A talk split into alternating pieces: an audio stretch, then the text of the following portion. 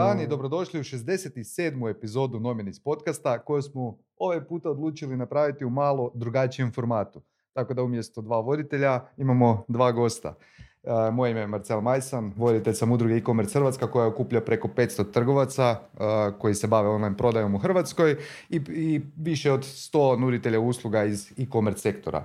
A obzirom da se naša udruga bavi uh, edukacijom tržišta, organizacijom konferencija i provođenjem razno raznih istraživanjima vezano na temu online kupovine i online prodaje, saznali smo jako puno tema koje muče naše članove, odnosno naše trgovce. Jedna od tih tema je i koju platformu odabrati kada krećemo u razvoj web shopa ili redesign web shopa. Stoga smo kao naše prve goste odlučili pozvati dva predstavnika na suprotnim stranama.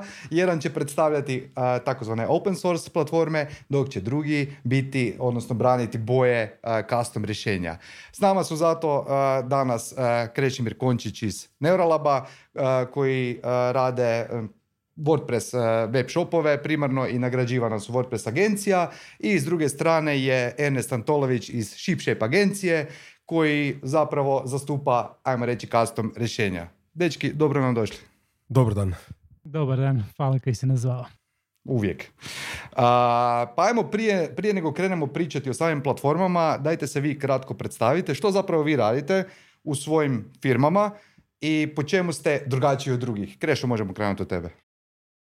Da, znači uh, Neuralab već preko uh, 15 godina zapravo radi uh, web rješenja. Uh, unutar kuće imamo i uh, dizajnere, copywritere, backendaše, frontendaše, uh, sistemaše koje se bave razvojem kompletnog web rješenja. što me zapravo dovodi do ove zapravo prve točke koju si rekao, mi smo počeli zapravo sa, sa custom rješenjima.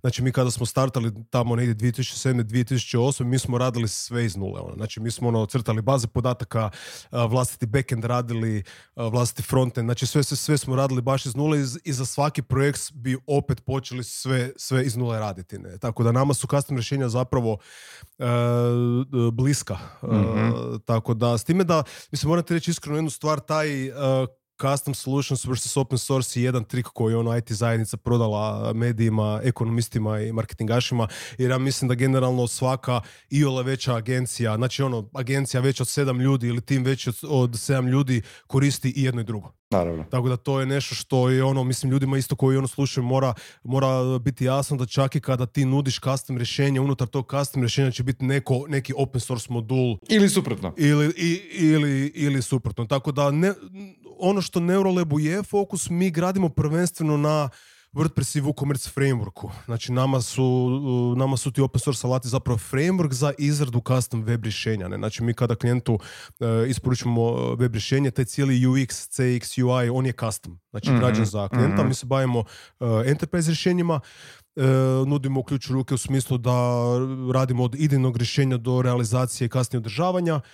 Za to koristimo CSS alata, što je zapravo glavna poanta da biramo alat koji je mudar za neku namjenu. Znači, to je, to, to je nama glavna poanta. Znači, nećemo mi ići grlom u jagode i reći klijentu, a tebi treba WordPress, tebi treba Vue, tebi treba jQuery, treba teba ovo ono, nego to je, znači, te, tehnološki odabir je zapravo na našoj ekipi.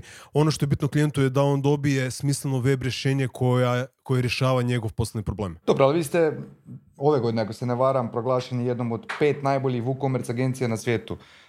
pa sad me zanima zašto ste izabrali baš WordPress kao rješenje na open source koje, koje, na kojem radite i da li vam je još uvijek većina projekata ipak na uh, WooCommerce? Pa gle, mislim, uh, ono što sam počeo pričati ranije, mi smo ono gradili webove od 2007. i mi smo skužili, mi smo kroz taj put prošli, kažemo, od custom rješenja, onda smo počeli se igrati sa .NET Newkom, pa Joomlom, pa, pa, pa, pa Umbrakom, pa, pa smo malo čak i išli ono Shopify i um, uh, Magento i onda smo skužili da nam je od svih tih frameworka i CMS-ova WordPress najbolji.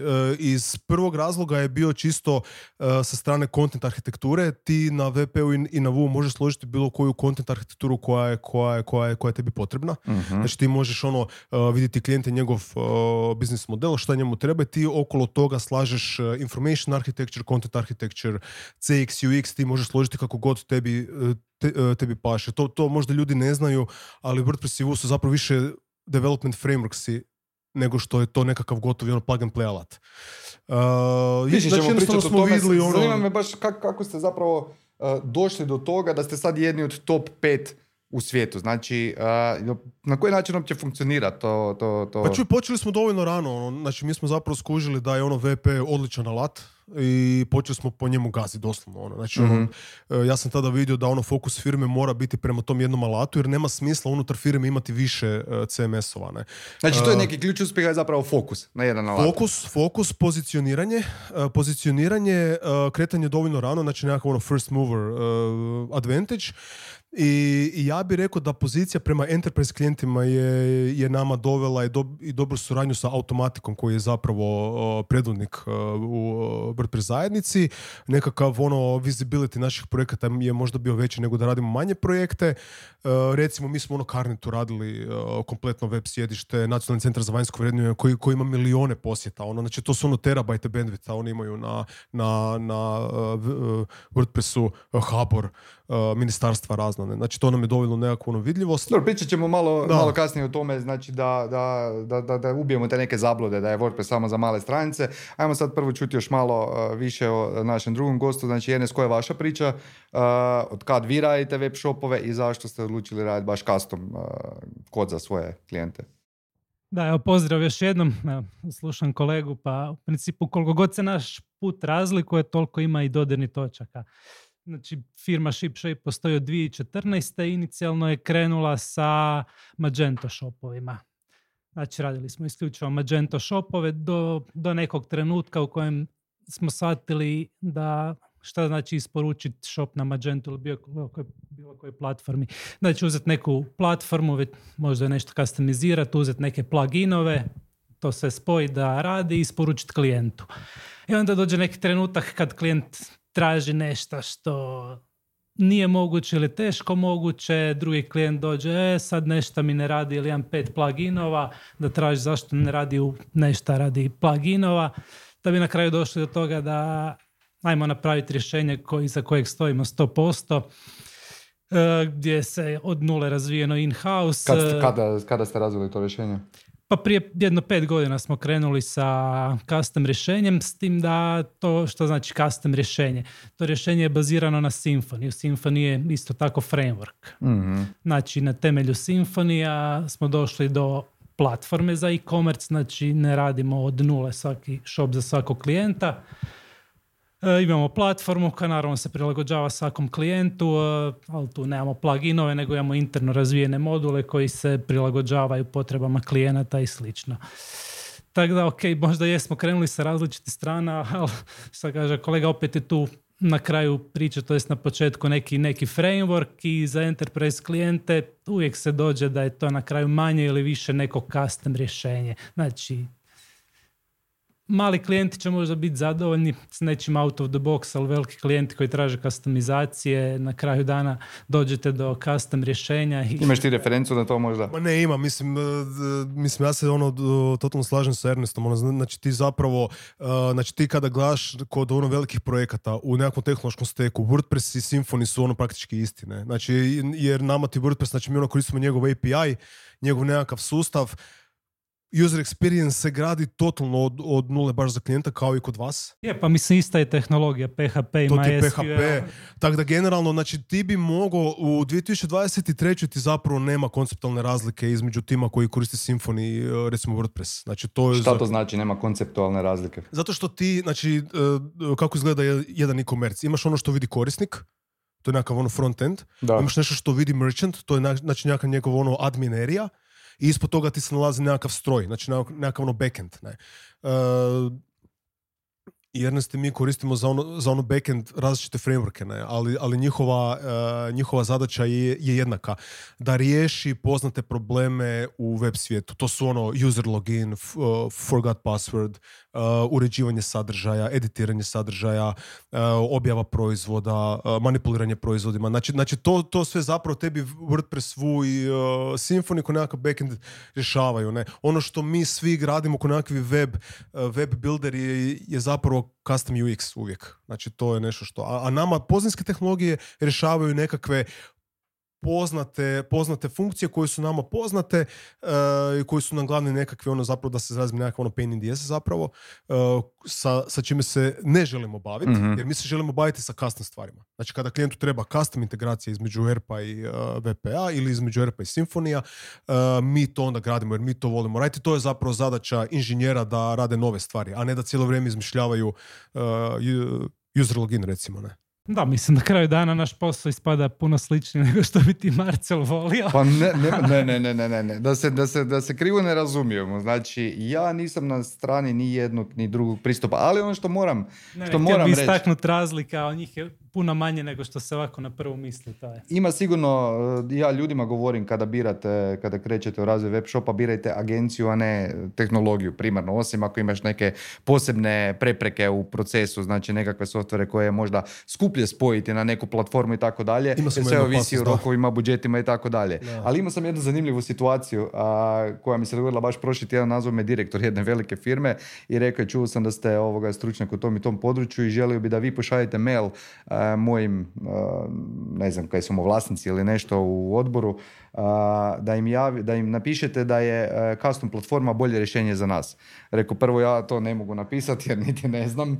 Ovako na prvo je bolje za vas, drugo ne mogu uopće reći da je opcija A ili opcija B bolja. Ali sigurno, sigurno ima svaka, svaki pristup svoje mane nekakve. Pa bi sad čuo, htio čut, s vaše strane da jedan drugome pojasnite koje su ma- mane suprotnog sustava. Znači, Ernest će nam ispričati koje su po tebi glavne mane WordPress sustava, a onda ćeš mi ti ispričati koje eventualno mane mogu biti Pričamo mane za klijenta. Znači ja sam sad klijent i uzeo sam, kužiš, uzeo sam e, WordPress rješenje. Koje eventualne probleme ja mogu imati s tim ili u suprotnom slučaju ćeš ti ispričati koje ja probleme mogu imati ako do- odaberem uh, Ernestovo rješenje. Ali ajmo krenuti od ovoga. Znači, što misliš? Da, e, da, ok, ja mislim, to može biti dosta široka tema. Mislim, s druge strane, malo teško mi je govoriti šta su mane WordPressa, jer ne ra- ne radimo na WordPressu. Pa Radio si sigurno ili si čuo od Radio sam, evo, imam, imam osobnu imam stranicu na WordPressu koju sam napravio, trebalo mi je nešto brzo, jednostavno, plug and play, napravio sam, platio sam nekom da napravi stranicu na WordPressu. Dobro. Znači, evo, imam osobnu stranicu na WordPressu, tako da ne mislim ništa loše o WordPressu, no kad dođemo na razgovor sa enterprise klijentom koji ima specifične zahtjeve, mi kao tvrtka znamo da ih možemo zadovoljiti na svoje platforme. Da, ne znam da li, da li netko može na WordPressu ili ne može, ne radimo na WordPress. Ono možda što vidim kao manu WordPressa, ali to nije mana WordPressa.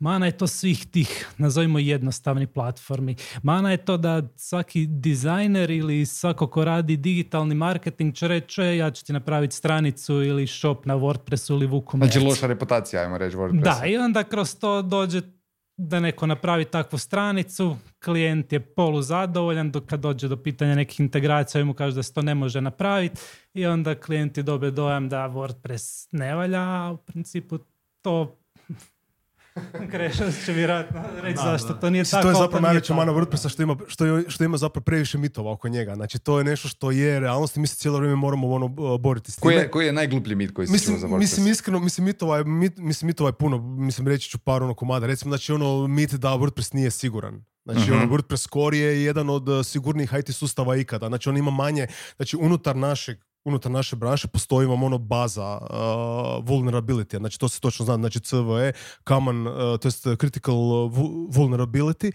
i točno se zna da recimo WordPress ima manje takvih uh, vulnerability nego recimo Windows, PDF format, Linux, Debian i takve stvari. ne? Možda ima više nego custom kada radiš pa imaš manje mogućnosti E, da ti, neko je, to, ti ubaci. je, to ti je drugi mit, to ti je drugi mit. Znači, fora o tome kada se priča o custom rješenjima, mora se točno znati što, što je to uh, custom rješenje. Po meni, custom rješenje je, je rješenje koje ti gradiš iz nule. To nije rješenje koje je bazirano na Symfoniju, to nije rješenje koje, koje je bazirano na uh, uh, Laravelu ili WordPressu ili WooCommerceu, to je rješenje koje, koje, koje developeri grade iz nule. To je nešto što- smo mi radili prije. To se u našoj branši više praktički niti, niti ne radi. A, ono što je angle kod nekih manjih agencija kada ono prodaju enterprise klijentima custom rješenje je što oni ne kažu istinu.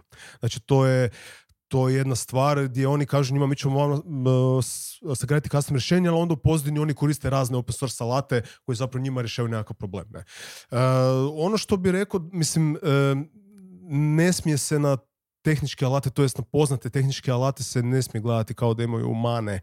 To je isto kao i nož. Nož sam po sebi nema manu.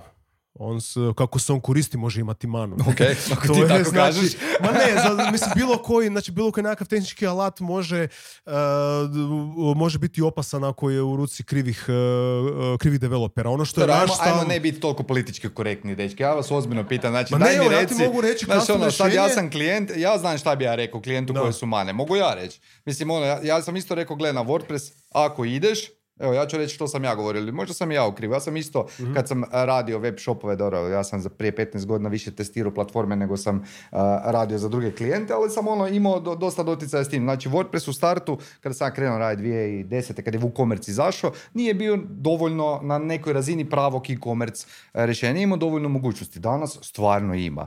Jel tak? Znači, stvarno nije problem. E, velika prednost WordPressa je što ti lakše možeš zamijeniti izvođača. Evo, A to je tek to je naj- ujedno i to je mana custom mit. rješenja, jel tako? Ajde da čujemo, To je li to je- stvarno mit? To je po meni najveći mit i to je točka s kojoj, o kojoj najčešće raz, razglabamo s klijentima. E, mislim, znači moja prošlost prije nego sam došao u ShipShape, to je bilo prije tri godine, imao sam, vodio sam firmu koja se bavila prodajom proizvoda, nebitno kakvih. Imali smo web shop B2B, B2C, imali smo dva custom rješenja, imali smo jedan Magento, na kraju smo imali dva Magenta, tri Magenta, nebitno. E, taj Magento je bio iskastamiziran, poprilično.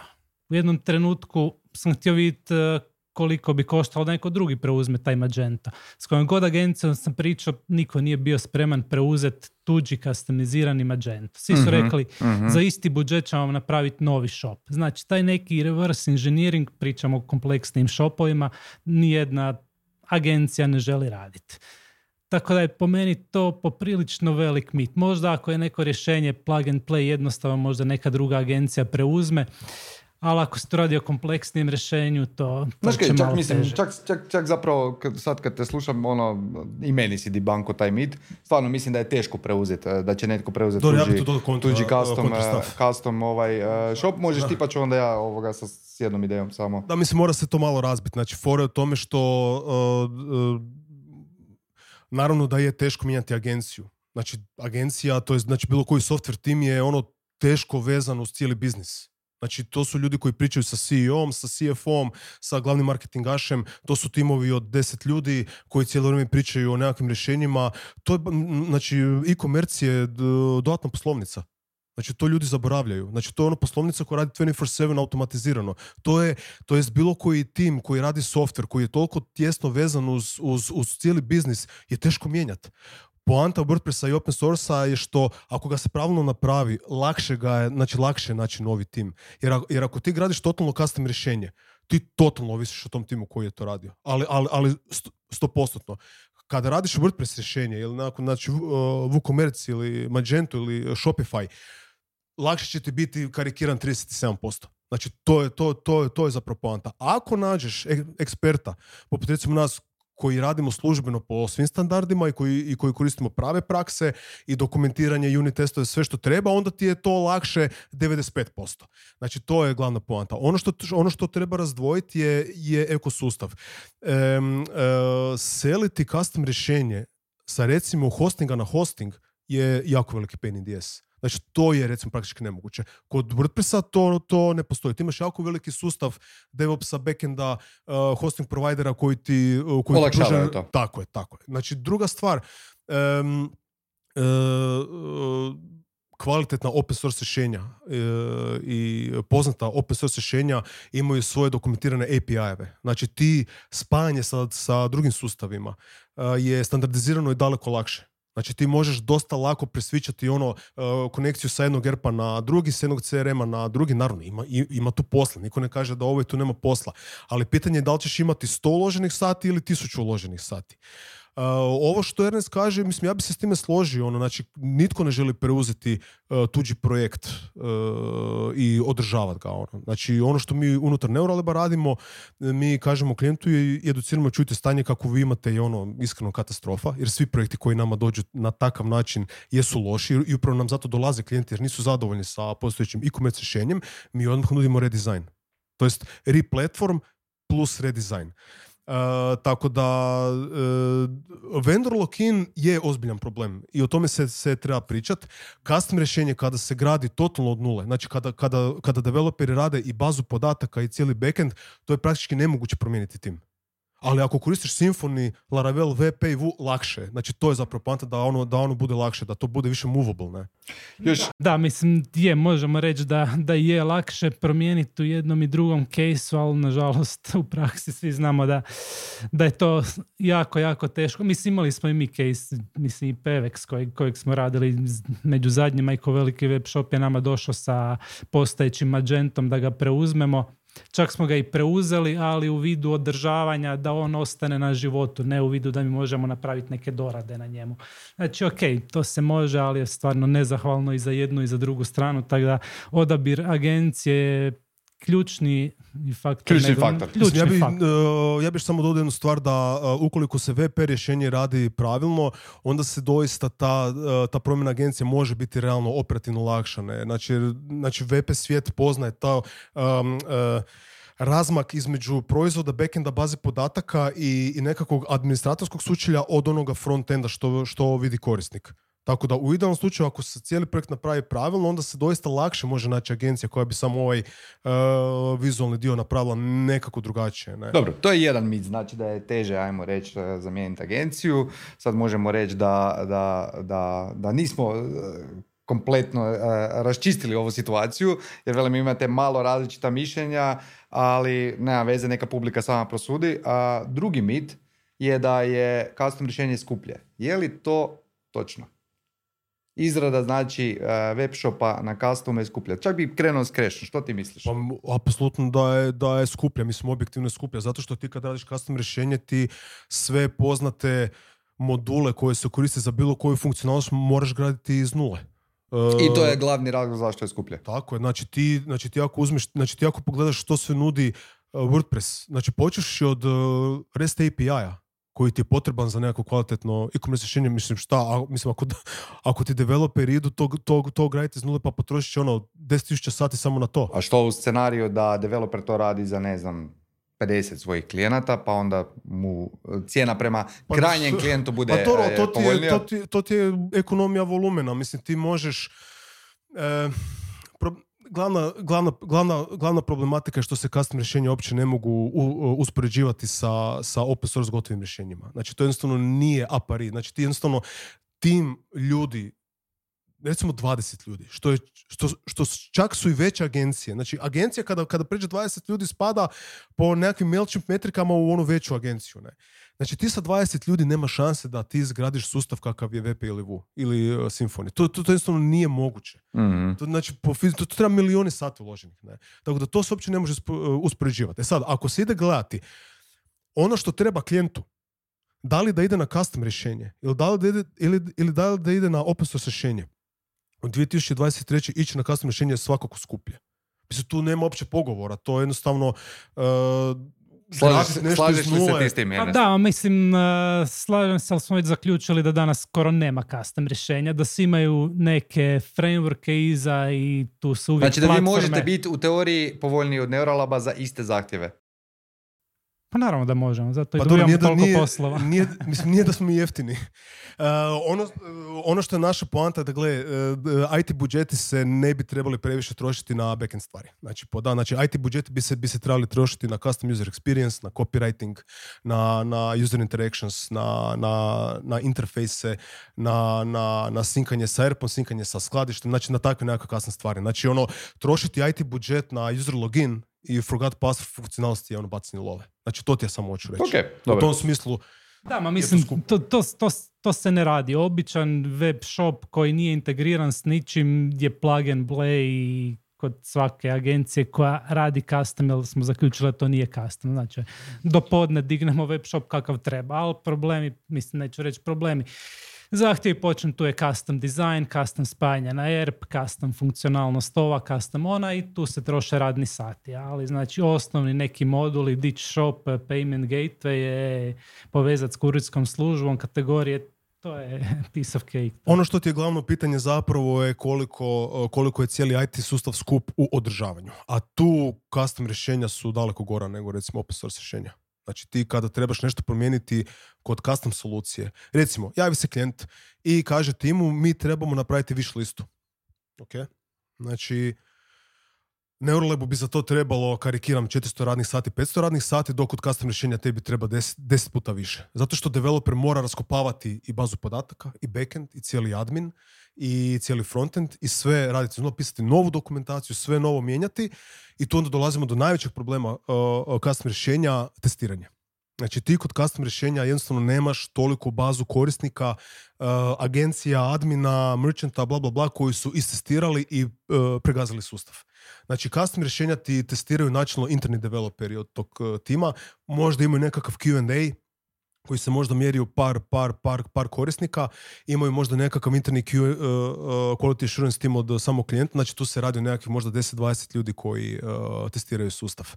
Znači, alternativno tome, recimo, ti uzmi uh, Gutenberg editor od WordPressa, koji cijelodnevno gazi 1700 developera svakodnevno gdje rješava sve njihove bugove, sve quirkove, sve potencijalne zajebe koje bi on, on mogu imati. Znači, custom rješenja se ono, u tome jednostavno ne mogu mjeriti. I tu, I tu zapravo dolazi skupoća custom sustava, gdje ti kad njega implementiraš, tek ti onda nastanu problemi. A ima li neka konkretna prednost NS ispred, ispred recimo WordPressa koju, koju vi imate, a da ne ovisi o samom izboru izvođača. Znači sad, ok, sad ste vi recimo bolji od Nerlaba ili je Nerlab bolji od vas, nebitno. Nego, znači koja bi bila konkretna prednost kastoma ispred tih open source rješenja? Jel ima barem, barem jedna stvar koju možeš reći 100% ono, gle, ako radiš custom, ne znam, web će vam biti brži ili sigurniji ili nešto Pa mislim, zna se zašto se zove custom. Zove se custom zato jer se mogu zadovoljiti e, potrebe klijenta koje, koje platforme ne mogu zadovoljiti. Šta to u primjeru može znači, ne znam. Dođe nam klijent, nama unutar shopa treba tenderski shop na koji će se ulogirati e, neka tvrtka koja će vidjeti svoj asortiman, svoje cijene, napraviti narudžbu, tu narudžbu treba neko autorizirati ili dođe nam drugi, treba nam PIM sustav unutar e-commerce.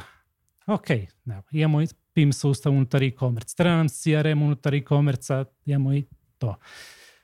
I tak, mislim, u principu, znači, custom dolazi do izražaja kad klijent treba specifične zahtjeve. Dok su ti zahtjevi standardni, a mislim, u principu nema razlika. Znači, svi standardni zahtjevi su i kod nas u obliku modula i to je već isprobano na preko 100 shopova i tu sad nema neke razlike. mm Znači, zna se, custom je zato, ali neko treba custom funkcionalnost. Custom je za custom, da. Znači, mi smo ti radili jednoj uh, UK firmi koja se bavi prodajem onih uh, plastičnih granula i oni su trebali intranet e-commerce, znači nekakav interni e-commerce kojim bi samo oni uh, trebali imati pristup, koji je stvarno tijesno spojen uz njihov verb, oni koji Sage, mislim. Ne. E, i sad, znači, dečki su došli do ono zaključka da ono nema smisla koristiti nekakve ono gotove VP i VU module, nego su napravili ono, znači, custom React frontend koji se, koji se spaja direktno sa ovaj uh, tim ERP-om.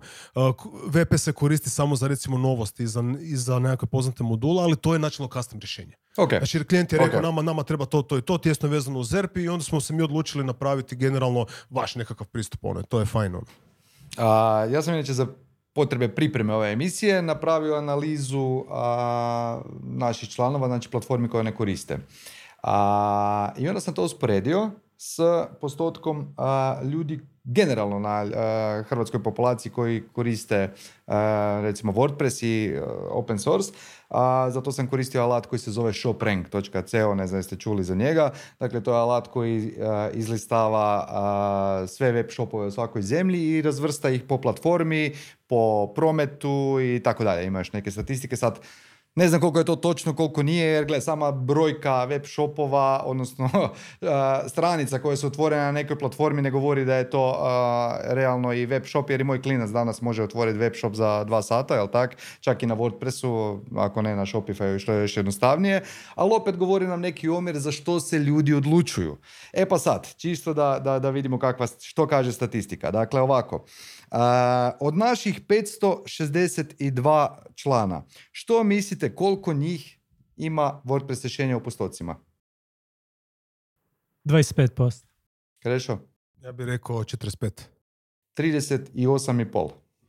38,5 je na WordPressu. Što mislite koliko ih je na custom rješenju?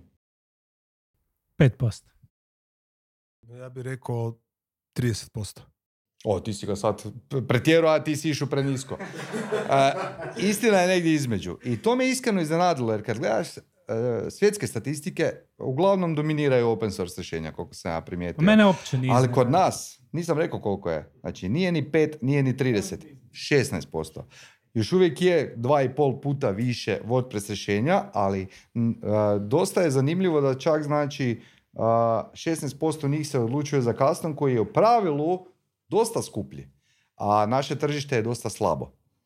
A, ako gledamo po samim prometima. Jer kažem, kroz našu udrugu je prošlo sve relativno 562 što si šopa, znači- od ta 562 šopa možemo reći da 10% njih radi ono malo ozbiljnije promete i mogu si priuštiti uh, skuplji web shop, pod skuplji mislim, ne znam, da ga nije platio 5000 eura ili manje, a, da ima nekakve posebne zahtjeve i tako dalje. Kako komentirate zapravo tu statistiku? Da, ok, pa nedugo sam sam tražio takvu statistiku, mislim osim shopova radimo i neke aplikacije koje su vezane za shopove, tipa ovaj, ne znam, čuo Dynamic Pricing aplikaciju Naravno, koja da. sama određuje cijene na shopu, ok, to je dio naše platforme, ali nam je plan to omogućiti kao plugin modul i za ostale platforme. Ono što sam išao istražiti koji shopova ima najviše na svijetu, isto koji ti. Znači, prvo sam izlistao kojih ima najviše, najviše ima WooCommerce, pa tu ima Shopify, pa tako dalje. E, onda ima opcija prvih najvećih 100 tisuća shopova na svijetu koji su udjeli. Znači, WordPress ima skoro 30% globalno, ako izlistate top 100 tisuća shopova u svijetu, to pada na 7%, ako izlistate top 10 tisuća shopova u svijetu, to pada na 1%. Mhm. Znači, u top 10 tisuća shopova na svijetu 50% ide u ostalo. Mhm. Tako da, mislim, broj koliko ima shopova ne govori ništa. Znači, treba Ok. top 10 shopova u Hrvatskoj. Dobro, zanimljiva referenca. Krešo, da li ti znaš neke šopove uh, koji su, ajmo reći, malo jači igrači, a na WordPressu su? Pa, pa dobro, evo recimo Bipin ti je, uh, Ok. znači, mi, ok, mislim, e, mi smo ga radili, ne, on, on, je, on je kataloški webshop, ali, ali, ali, ali načelno je. A mislim, to, e, te brojke su jako e, e, podložne interpretacije, ono, ne, znači, poda, ta, mje- ta mjerenja naravno nisu, nisu baš točna. E, Ono što pokušavamo zapravo tu uh, otkriti je za koga je a, uh, WordPress, a za koga bi recimo bio A to ti je, to ti je, to ti je, Da li- to, da ti je- krivo pitanje. To ti je, to ti je krivo pitanje. Zato što ti, uh, znači tehnološki odabir se prepušta inženjerima i uh, dizajnerima, a ne klijentu i ne e- e, ekonomistima. Znači to, to, to, to je jednostavno totalno, totalno Ne bi se složio s tobom. A gle, znaš kaj ti fora? prosti Gle, da dovršim. ček- ček- čekaj, čekaj, ali Jer pazi, rekao znači si da je krivo gradiš- pitanje. Nije krivo pitanje zato što ja, ako nemam novaca za razvoj web shopa, ja ću se uvijek odlučiti za open source platformu jer mogu sam nešto I to napraviti. ti je opet razumiješ? krivo. I na to I sam to ti je opet krivo. I to ti je opet krivo. jer kažem ti iz iskustva od naših 562 trgovaca koji su prošli kroz našu udrugu 200 ih je mrtvo, jer su bili na nekakvim open source platformama koje su vjerojatno ili vrlo povoljno uh, izgradili Kupili ili su su sami. povoljno ili su Ljudi se zalete u izradu web shopa jer misle da je zapravo, ne znam, pokrenut web shop, napraviti web stranicu i staviti proizvode u ponudu, a to je samo prvi dio e, priče. I to ti govorim. Ono što ja hoću reći je možda krivi pristup u smislu, uh, znaš, i, i jedna i druga platforma može biti dobra za nekog klijenta koji već ima uh, uspješno poslovanje i tako dalje. Ali najčešće će se ljudi koji nemaju budžeta odlučiti za, za open source, jel tako? E, da, gle, ovak, e, trošak, trošak IT projekta ti ne ovisi o odabiru alata, nego odabiru tima, njegovom pristupu, kako oni rade, kako će oni zeznuti stvari ili će napraviti stvari e, dobrima. Ne. Stvari, stvari idu iz korijena, ne. znači idu od poslovnog plana, idu od, kažemo, od odabira tima. Odabir, odabir tehnologije nikako ne može biti glavni nekakav krivac za ono propast ili, ili, ili uspjeh nekog projekta. U ostalom, custom rješenja nisu, nisu, nisu najskuplja. Znači ti imaš ono Sitecore, imaš uh, Kentiko koji su ono, znači licence koštaju milijune dolara. Ne? Znači to je, to, to, to je nešto što je nekakav mit da su ono custom rješenja uh, dobra, pa, kao tipa skupa su, pa zato što su skupa, marketinški se glavno na njih da su dobre. To je isto jedan mit, ono, koji je ono, mislim, nerealan. Ne? E, d- što sam htio reći? Mis- htio sam reći puno toga. Ono što je poanta. E, pomoću svakog dobrog alata, koji je danas kredibilan i legitiman, a to jesu i Symfony, i VP, i Vue, i uh, React, i Laravel, znači svi ti alati koje mi imamo na, na ovaj nekakvom izboru, nekakvom našem uh, utility beltu, to su sve dobri alati za izradu bilo kojeg rješenja. Znači ti pomoću Symfonija i VP-a možeš napraviti mikroprojekt, možeš napraviti makroprojekt.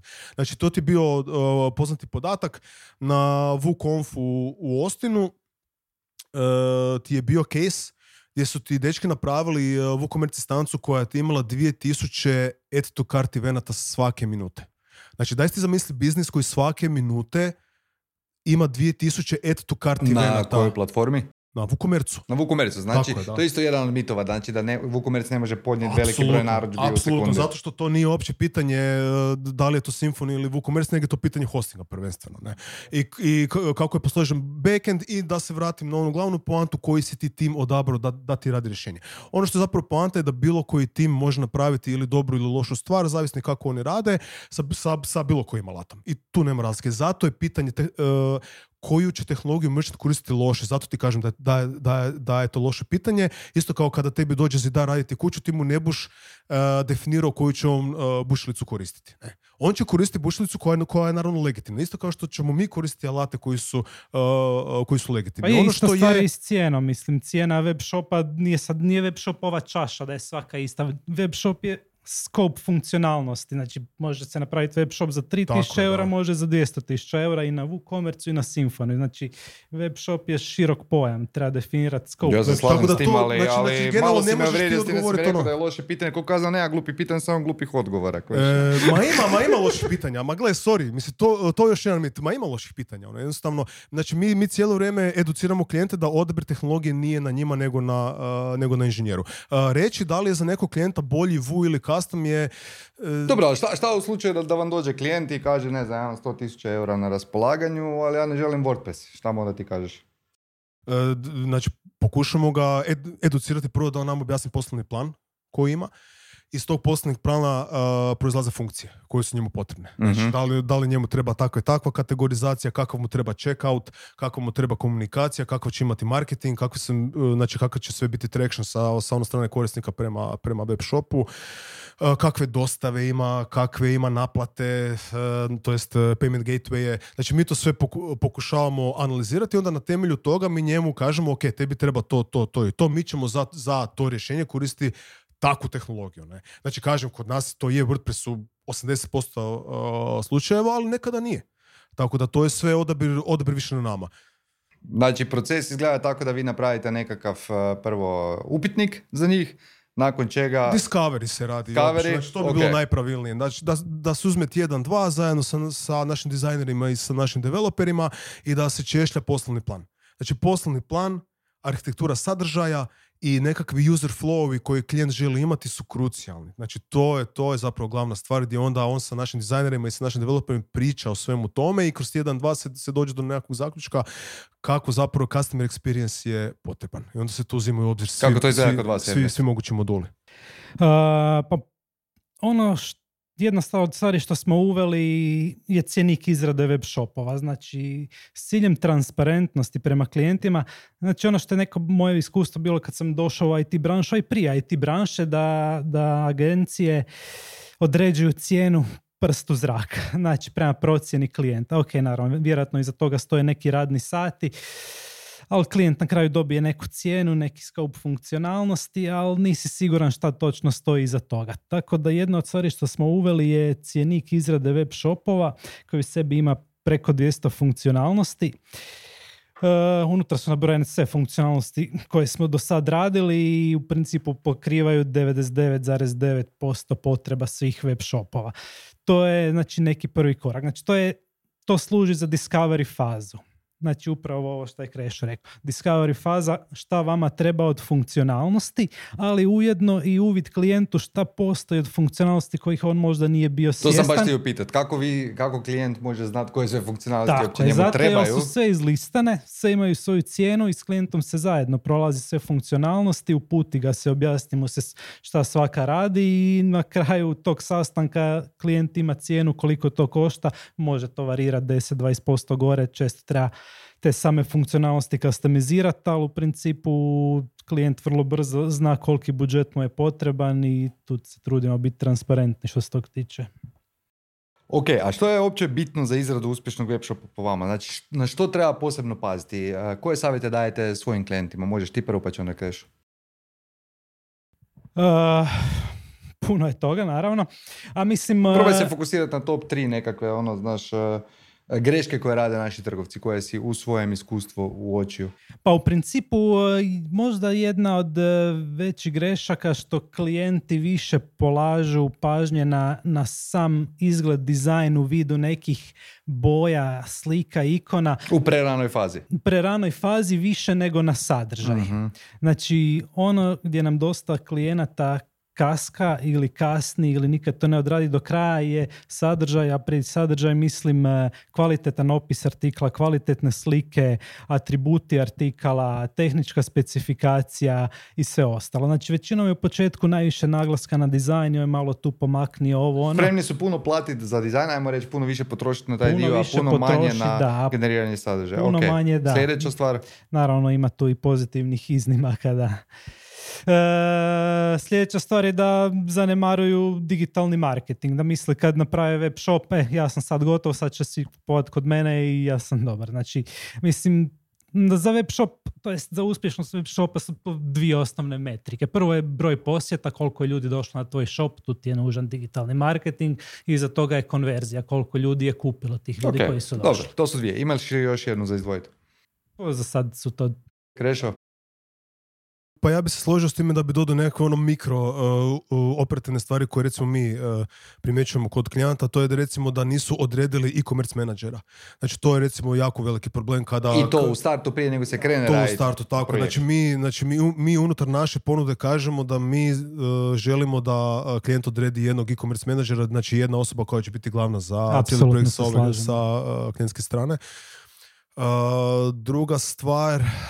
Um, potreba za evolucijom projekta. Znači, napraviti e-commerce projekt i launchat ga je zapravo manji dio posla. Znači, daleko veći, veći, veći dio posla kad je, je kada se cijela stvar launcha, uh, ono što kaže Ernest, znači digitalni marketing plus evolucija funkcija. Jer treba stalno uh, osluškivati e, korisnike, distributere, vendore i zajedno sa njima nekako raditi na, na, na novim funkcijama uh, web shopa. Ne? Znači to, to, to je dosta, uh, tu vidimo da dosta klijenti kaskaju jer misle kao mi ćemo napraviti shop, izbacit ćemo ga i onda ga nećemo dirati tri godine. Ne? Sad kad si spomenuo baš te funkcije, funkcionalnosti nekakve web shopa, zanima me po vašem iskustvu imali neka funkcionalnost koju naši trgovci baš domaći često zanemaraju, a recimo van je standard.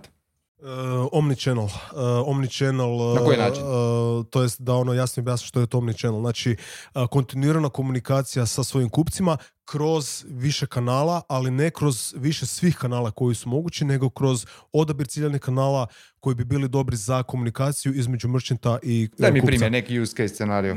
Znači, use case bi bio da nekakav tipičan merchant, recimo koji prodaje beauty proizvode, bi trebao imati setapiran email, SMS i mobitel kao, kao nekakav kanal komunikacije kontinuirane sa, sa svojim kupcima, da kada, znači da, da kada neko kupi nekakav proizvod, da, da za tjedan dana mu dođe nekakva preporuka za novi proizvod ili za ocjenu postojećeg proizvoda koji je kupio, da sa SMS-om se šalju e, obavijesti o, o, o dostavi o promjeni cijene. Dobro, ne samo to, nego da jedna osoba koja radi u dućanu zna ono što se dogodilo i u online jel tako? Da imaju na jednom mjestu sve informacije u toj narudžbi. E, to, pa, bi dobro, to su više e, interni procesi, ono, da. Ok, pa ne, pa mislim, dobro, zašto? može biti zašto? Da, znači, da, CRM, može, to, to je, to sam htio reći, CRM. I druga stvar, recimo, prikaz, kad si već spomenuo omnichannel, nisam uopće razmišljao, ti si mi dao ideju, ali recimo prikaz robe po poslovnicama, pa ono, naruči uh, online pa preuzmi u nekoj fizičkoj poslovnici, pa ne znam, kupio su jednu i vratio drugu. mm Definitivno to šteka i mislim mi pričamo o tome u udruzi još 2019. godine i nisam primijetio veliki pomak na našem tržištu da se tu nešto pomaklo. Znači imamo neke šopove, pogotovo ove iz informatičke branše koji su se potrudili to na neki način ono što više olakšat kupcima, ali ima još jako puno trgovaca koji koji ne brinu previše za to. Znači ako imaš nekakve loyalty bodove koji se skupi offline da ih možeš e, potrošiti online, da je sve to skupa povezano. Da, Tako to je jako velika se šteta, slažem da. i, i mislim da si u pravu što se tiče tog omnichannel. to je jako velika šteta. Prije, e, a, možda im se to vuče još iz, iz povijesti kada je Omnichannel bio, bio, bio težak. Ono jednostavno, znači nije bilo usluga, Da. niti ono servera koji bi, koji bi to sve mogli a, podržavati, ali danas imaš MailChimp, e, Infobip naš, radi e, super stvari, znači imaju cijelu e, Omnichannel platform. E, ti danas možeš stvarno ono, I ne samo to, nego radili, radili time, smo ne. ta istraživanja za, za, za te kanale koje si spomenuo ka- komunikacije, iznenađuje, to jest ne iznenađuje toliko da su kupci, ne znam, sad ne znam statistiku, ali njih 25% ili više je spremno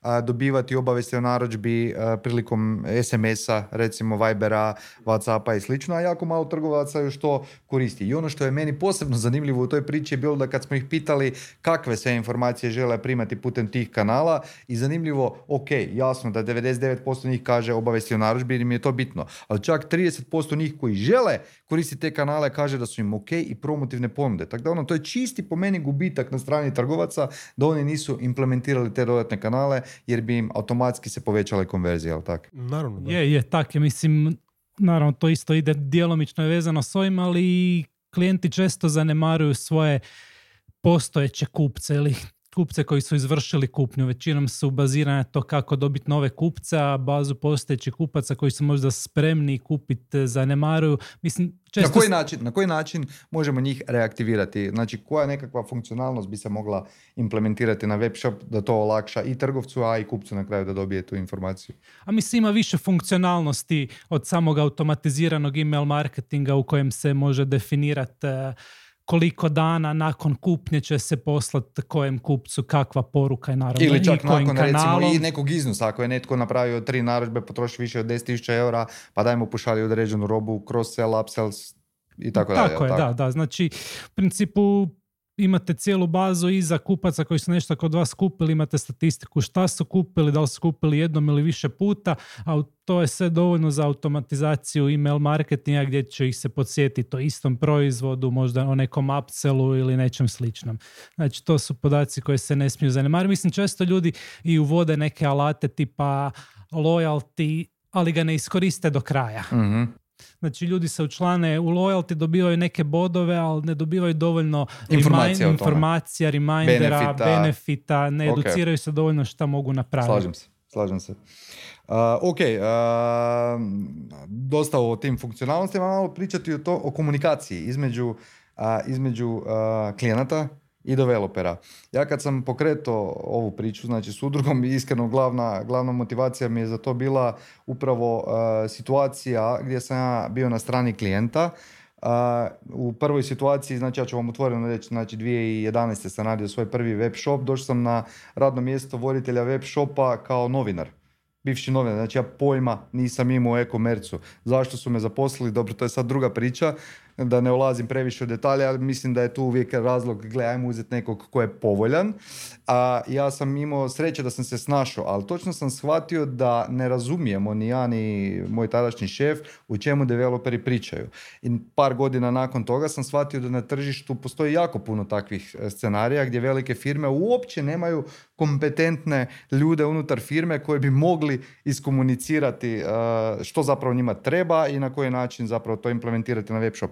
Pa sad mene zanima a, gdje najčešće šteka po vama komunikacija između trgovaca i developera i kako vi to rješavate? Na koji način vi vodite tu komunikaciju? Kako vi olakšavate proces a, razvoja web shopa svojim klijentima? Pa u principu izbjegavamo da developeri i klijenti direktno razgovaraju. Ne, ne pričam samo s developerima, ok, Ne, sad vi imate se. project menadžere, Da, ali opet da. s druge strane e, na, na, na strani klijenta, odnosno trgovca, nemaš kompetentnu osobu. Na koji način a, ti možeš njemu objasniti o čemu se zapravo tu priča? Uh, pa u principu, mislim već sam spomenuo da, da ja dolazim, edukaciju, da, da- je dolazim s druge strane, dolazim sa strane klijenta. E, naš kolega glavni projekt menadžer također dolazi sa strane klijenta, tako da su možda i više upućeni u tu problematiku sa strane klijenta, ali je često se, često smo u situaciji da klijenta vodimo i kroz njegove interne procese, što bi to značilo? Da, mo- da ga educiramo kako u samom ERP sustavu od klijenta omogućiti artikle za web shop, gdje unijeti atribute, kako se unose. Znači, vi, vi, vi radite edukaciju za njih.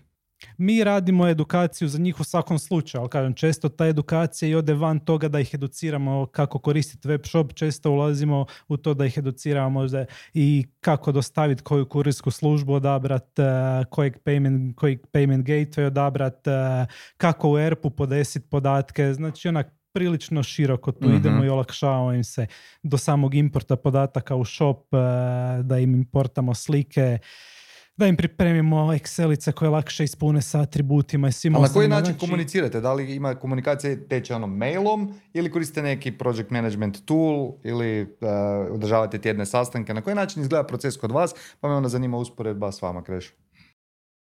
Uh, pa u principu u projektnoj fazi komuniciramo na sve načine. Znači tu je često je telefon, a naravno da se podaci se šalju mailom, ali telefoni, radionice, sastanci su tu ključni. Naravno da interno koristimo alate razne, tipa Slack i Asana, ali u principu s klijentom što više osobne komunikacije. Osobna komunikacija mislim na sastanak ili, ili telefon. Ovo sve što s mailom desi, to je malo, malo manje osobna komunikacija, tako da se ta, ta, kao takva i doživljava. To je u projektnoj fazi. Kad e, završimo s projektnom fazom, kad je projekt live, e, tu onda preferiramo email komunikaciju koji ide kroz naš ticketing sustav gdje se svaki zahtjev klijenta zaprima, dobije redni broj, mi dodjeljujemo taskove koji se rješavaju po nekom redoslijedu i tako. Znači, u projektnoj fazi osobna komunikacija, poslije to kanalizirati, centralizirati. Mhm. Kako to izgleda kod vas, E, Kreš? Pa kod nas imamo e, ono što je Enes rekao je, je glavna istina, znači naša, naša zadaća kao agencije, kao nekakvog eksperta je zapravo da e, prvenstveno e, educiramo klijenta, znači to je nekakva gl- gla- glavna temeljna zadaća. Druge stvari su više operativne prirode, znači klijent mora imati, kažem, e-commerce menadžera. E, Kod nas sva komunikacija ide, ide putem Trela, jer znači project management alati i klijent ih koristi sa, znači kod nas, znači mi ga onboardamo na cijeli proces.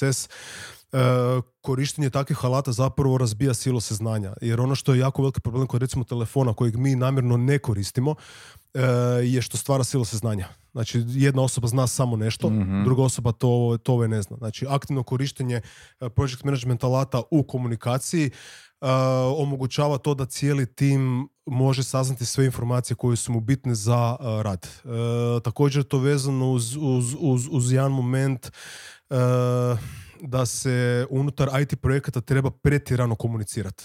Znači uvijek mi, mi ono kažemo našim ljudima ukoliko si, uh, ukoliko si, uh, ukoliko je nekakva magla ili nekakav fog war ili, ili ukoliko se nešto ne zna u nekom projektu, pitaj komuniciraj, pretjerano komuniciraj i to je uvijek uh, dobra, uh, dobra nekakva taktika. Mhm. E, mi imamo politiku da, da developeri trebaju pričati sa klijentima. E, mi imamo product menadžere koji zapravo vode e, cijeli proces i oni zajedno sa našim developerima i sa našim dizajnerima moduliraju komunikaciju prema klijentu. Naravno nije developer glavni taj koji priča s, e, prema klijentu, ali može pričati. E, mi sve forsiramo kroz Trello. E, to nam je to nam se pokazalo da je takav nekakav e, strukturirani pristup e, najmudriji i najdugoročniji jer, jer mi zapravo pazimo na klijenta. Znači mi pazimo na to što je klijent rekao, šta je on zahtijevao, koji su nekakvi ono inicijalni bili zahtjevi, kako se taj zahtjev evoluirao kroz razgovor i, i, za- i za to su odlični takvi alati put, poput Trela, Slacka, Google Docsa. Ne? Sastanci naravno, čim, čim je više moguće osobno, naravno da je to poželjno. Mi dosta radimo sa, sa ove tržištem SAD-a, tako da fizički sastanci nisu mogući, ali onda, onda forsiramo Google Meet uh, koji, se, koji se snima i koji se transkribira tako da bi ostali članovi tima mogli uh, uh, vidjeti šta je bilo. Čim više asinkrone komunikacije. Znači izbjegavamo izbjegavamo totalno telefone, znači to se čak nekada i ne smije koristiti um, i nekakve one-on-one sastanke gdje bi se moglo nešto dogovoriti i saznati bez da to ostali članovi tima imaju, imaju nekakav feedback. Jer najgore što se može desiti je da klijent nešto traži, PM kaže može, bez da se konzultirao sa, sa, sa dizajnerom ili sa, ili sa recimo developerom. Što me zapravo vodi do ono glavne poante, mi klijenta moramo držati za ruku. I to je jednostavno ono glavna, glavna, glavna, uh, glavna poanta. Klijenti misle da ako će platiti budžet i ako će potpisati ugovor sa nama da, da će oni voditi projekte. To je totalno krivo. Šta je, šta, je, šta je po vama najbitnije klijentima kada biraju agenciju? Znači, što su oni, a, pogotovo ako rade redesign shopa ili, ili ono prelaze na, na drugu agenciju, s čime su najviše razočarani i po na čemu bi agencije poput vaših najviše trebale raditi? Pa, uh, klijent kada, kada uh, bira agenciju s kojom radi, mislim da oni prvenstveno gledaju prošle reference unutar iste vertikale. mm To im jako puno znači. Recimo ono mi uh, kada, znači kada nam je došao recimo klijent iz, iz UK-a koji se bavi plastikom, on kada je čuo da smo mi radili sa firmom koja se bavi sličnim stvarima, ok, oni su bavili čelikom, a ne plastikom, ali, ali su procesi, njima je to bilo super. Jer oni su onda znali, aha, vi znate priča sa, sa ono hardcore inženjerima, sa ljudima koji uopće ne kuže što je to web, vi znate koji su, koja je problematika B2B enterprise salesa, vi ste to već sve prošli. Znači, ajmo reći da, imate kvalitetnog project menadžera koji to zna sve iskomunicirati. Koji je prošao vertikalu. Znači, recimo, to, je, to, to je dosta bitno. E, bitno je također e, kakav je tim, ali baš ono specifično. Znači koji će tim raditi na projektu. Da li je to ono Ivan, Pero, Maja, Ana, Lana i njihovi CV-evi. Znači ono da, da se točno zna koji će, koji će biti Do tim. te razine idete. Znači vi komunicirate klijentima koji će raditi na Mi, mi, mi, mi, točno kažemo, to će biti vaš ono E, vaši, vaši developeri i vaši dizajneri. Mislim, klijentu pozna te ljude kroz, kroz, kroz Discovery, tako da to zapravo je, je normalno. Mm Tako, tako da se ljudi upoznaju.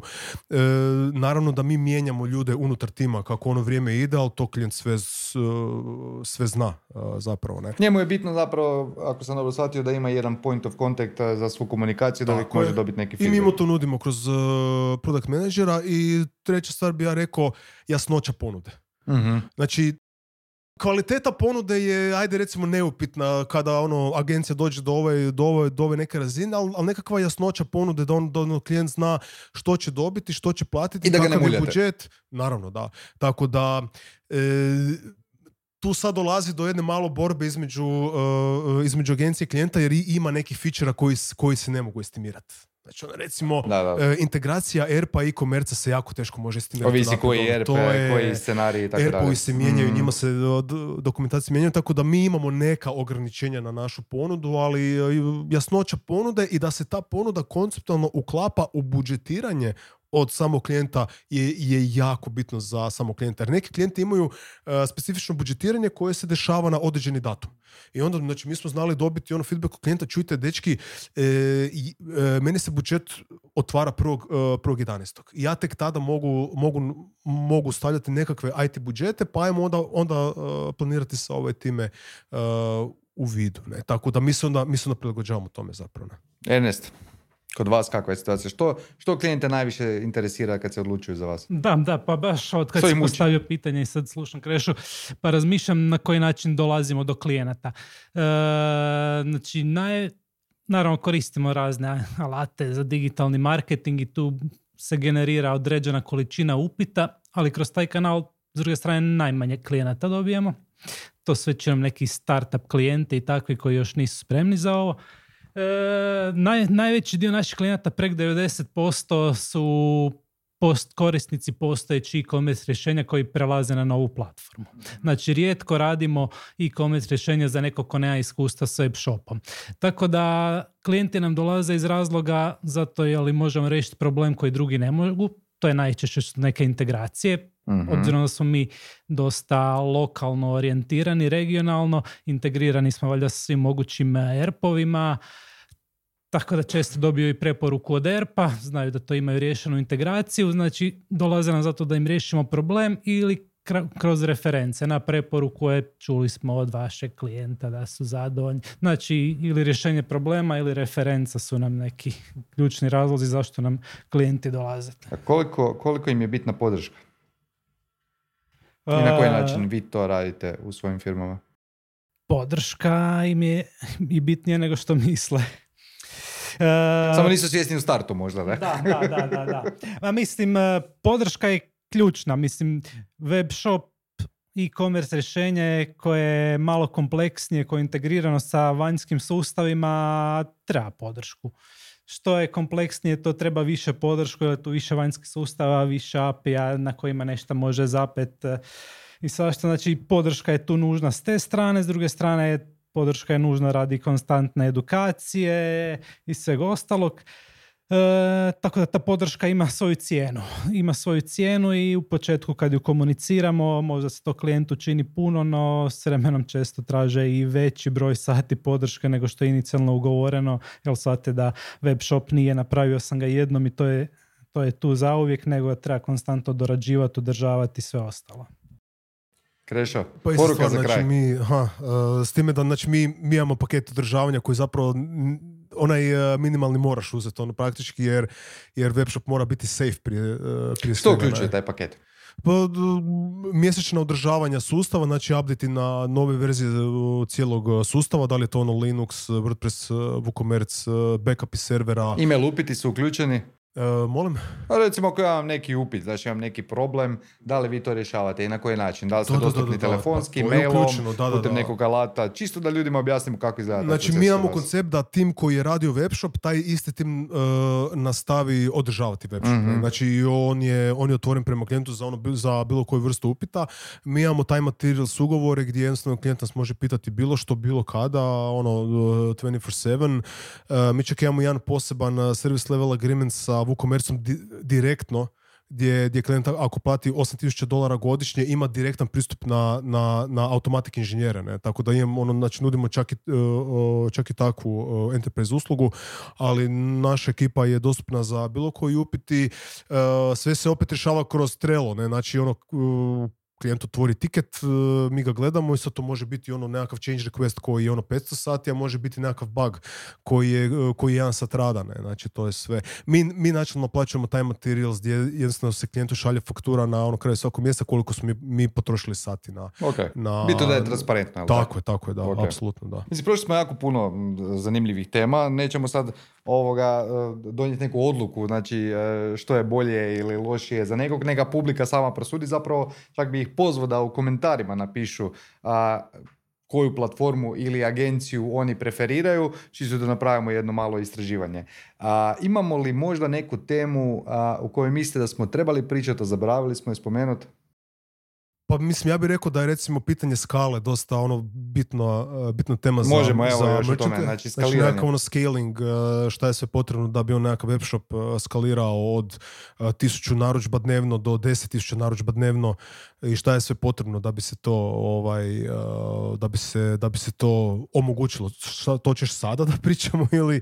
Pa imamo još evo dvije, tri minute, ali ako misliš, ako misliš da, da, Da da, da- otvaramo malo više tu- tu- vremena, tu- možda bolje da ne otvaramo uopće to. Ma ne, ja bih samo rekao da je, da je zapravo, mislim, e, zašto sam rekao to pitanje? Zato što to je, to, to je pitanje koje se pojavljuje na svim prvim uh, sastancima sa našim klijentima, je ono, znači, da li, da li X rješenje može, uh, can it scale, ono, to je, to je, to je kao prvo pitanje i onda uh, u- uvijek je odgovor naravno da može i ja bi, ja, znači, ja bi samo dodao da su to zapravo slatke brige merchanta, ne? jer kada ti dođeš u nekakvu situaciju da imaš, kažem, 2000 add to cart evenata svake minute, To je dobro. onda ti je to onda, onda ti možeš otići na ono Amazon i zakupiti ono tisuću virtualnih mašina i neka se to vrti, ne? Tako da to je, to je zapravo, naravno nije to tako trivialno kako sam sada rekao, ali pitanje skale je, je, je zapravo slatki problem i ja bi samo pozvao merchante da o tome ne razmišljaju pri kretanju u webshop, nego zato što imaju daleko, daleko većih problema od sadržaja, digitalnog marketinga, copywritinga. dalje, da. Recimo copywriting se jako često Mhm. uh,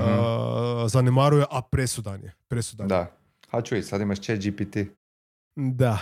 Ali opet, to je druga tema, ostavit Da, ćemo, je. ostavit ćemo za neki e, drugi put. E, ja bih vam za sad zahvalio na e, gostovanju. Je, hvala tebi. A, stvarno, ono, jako zanimljivi, zanimljivi gosti i tema. A, vas bi pozvao da komentirate sviđa li vam se uopće ovaj novi format emisije i da predložite neke teme za buduće emisije ovog tipa. Nekad ćemo imati znači, dva sugovornika, nekad jednog, znači ovisi o vama.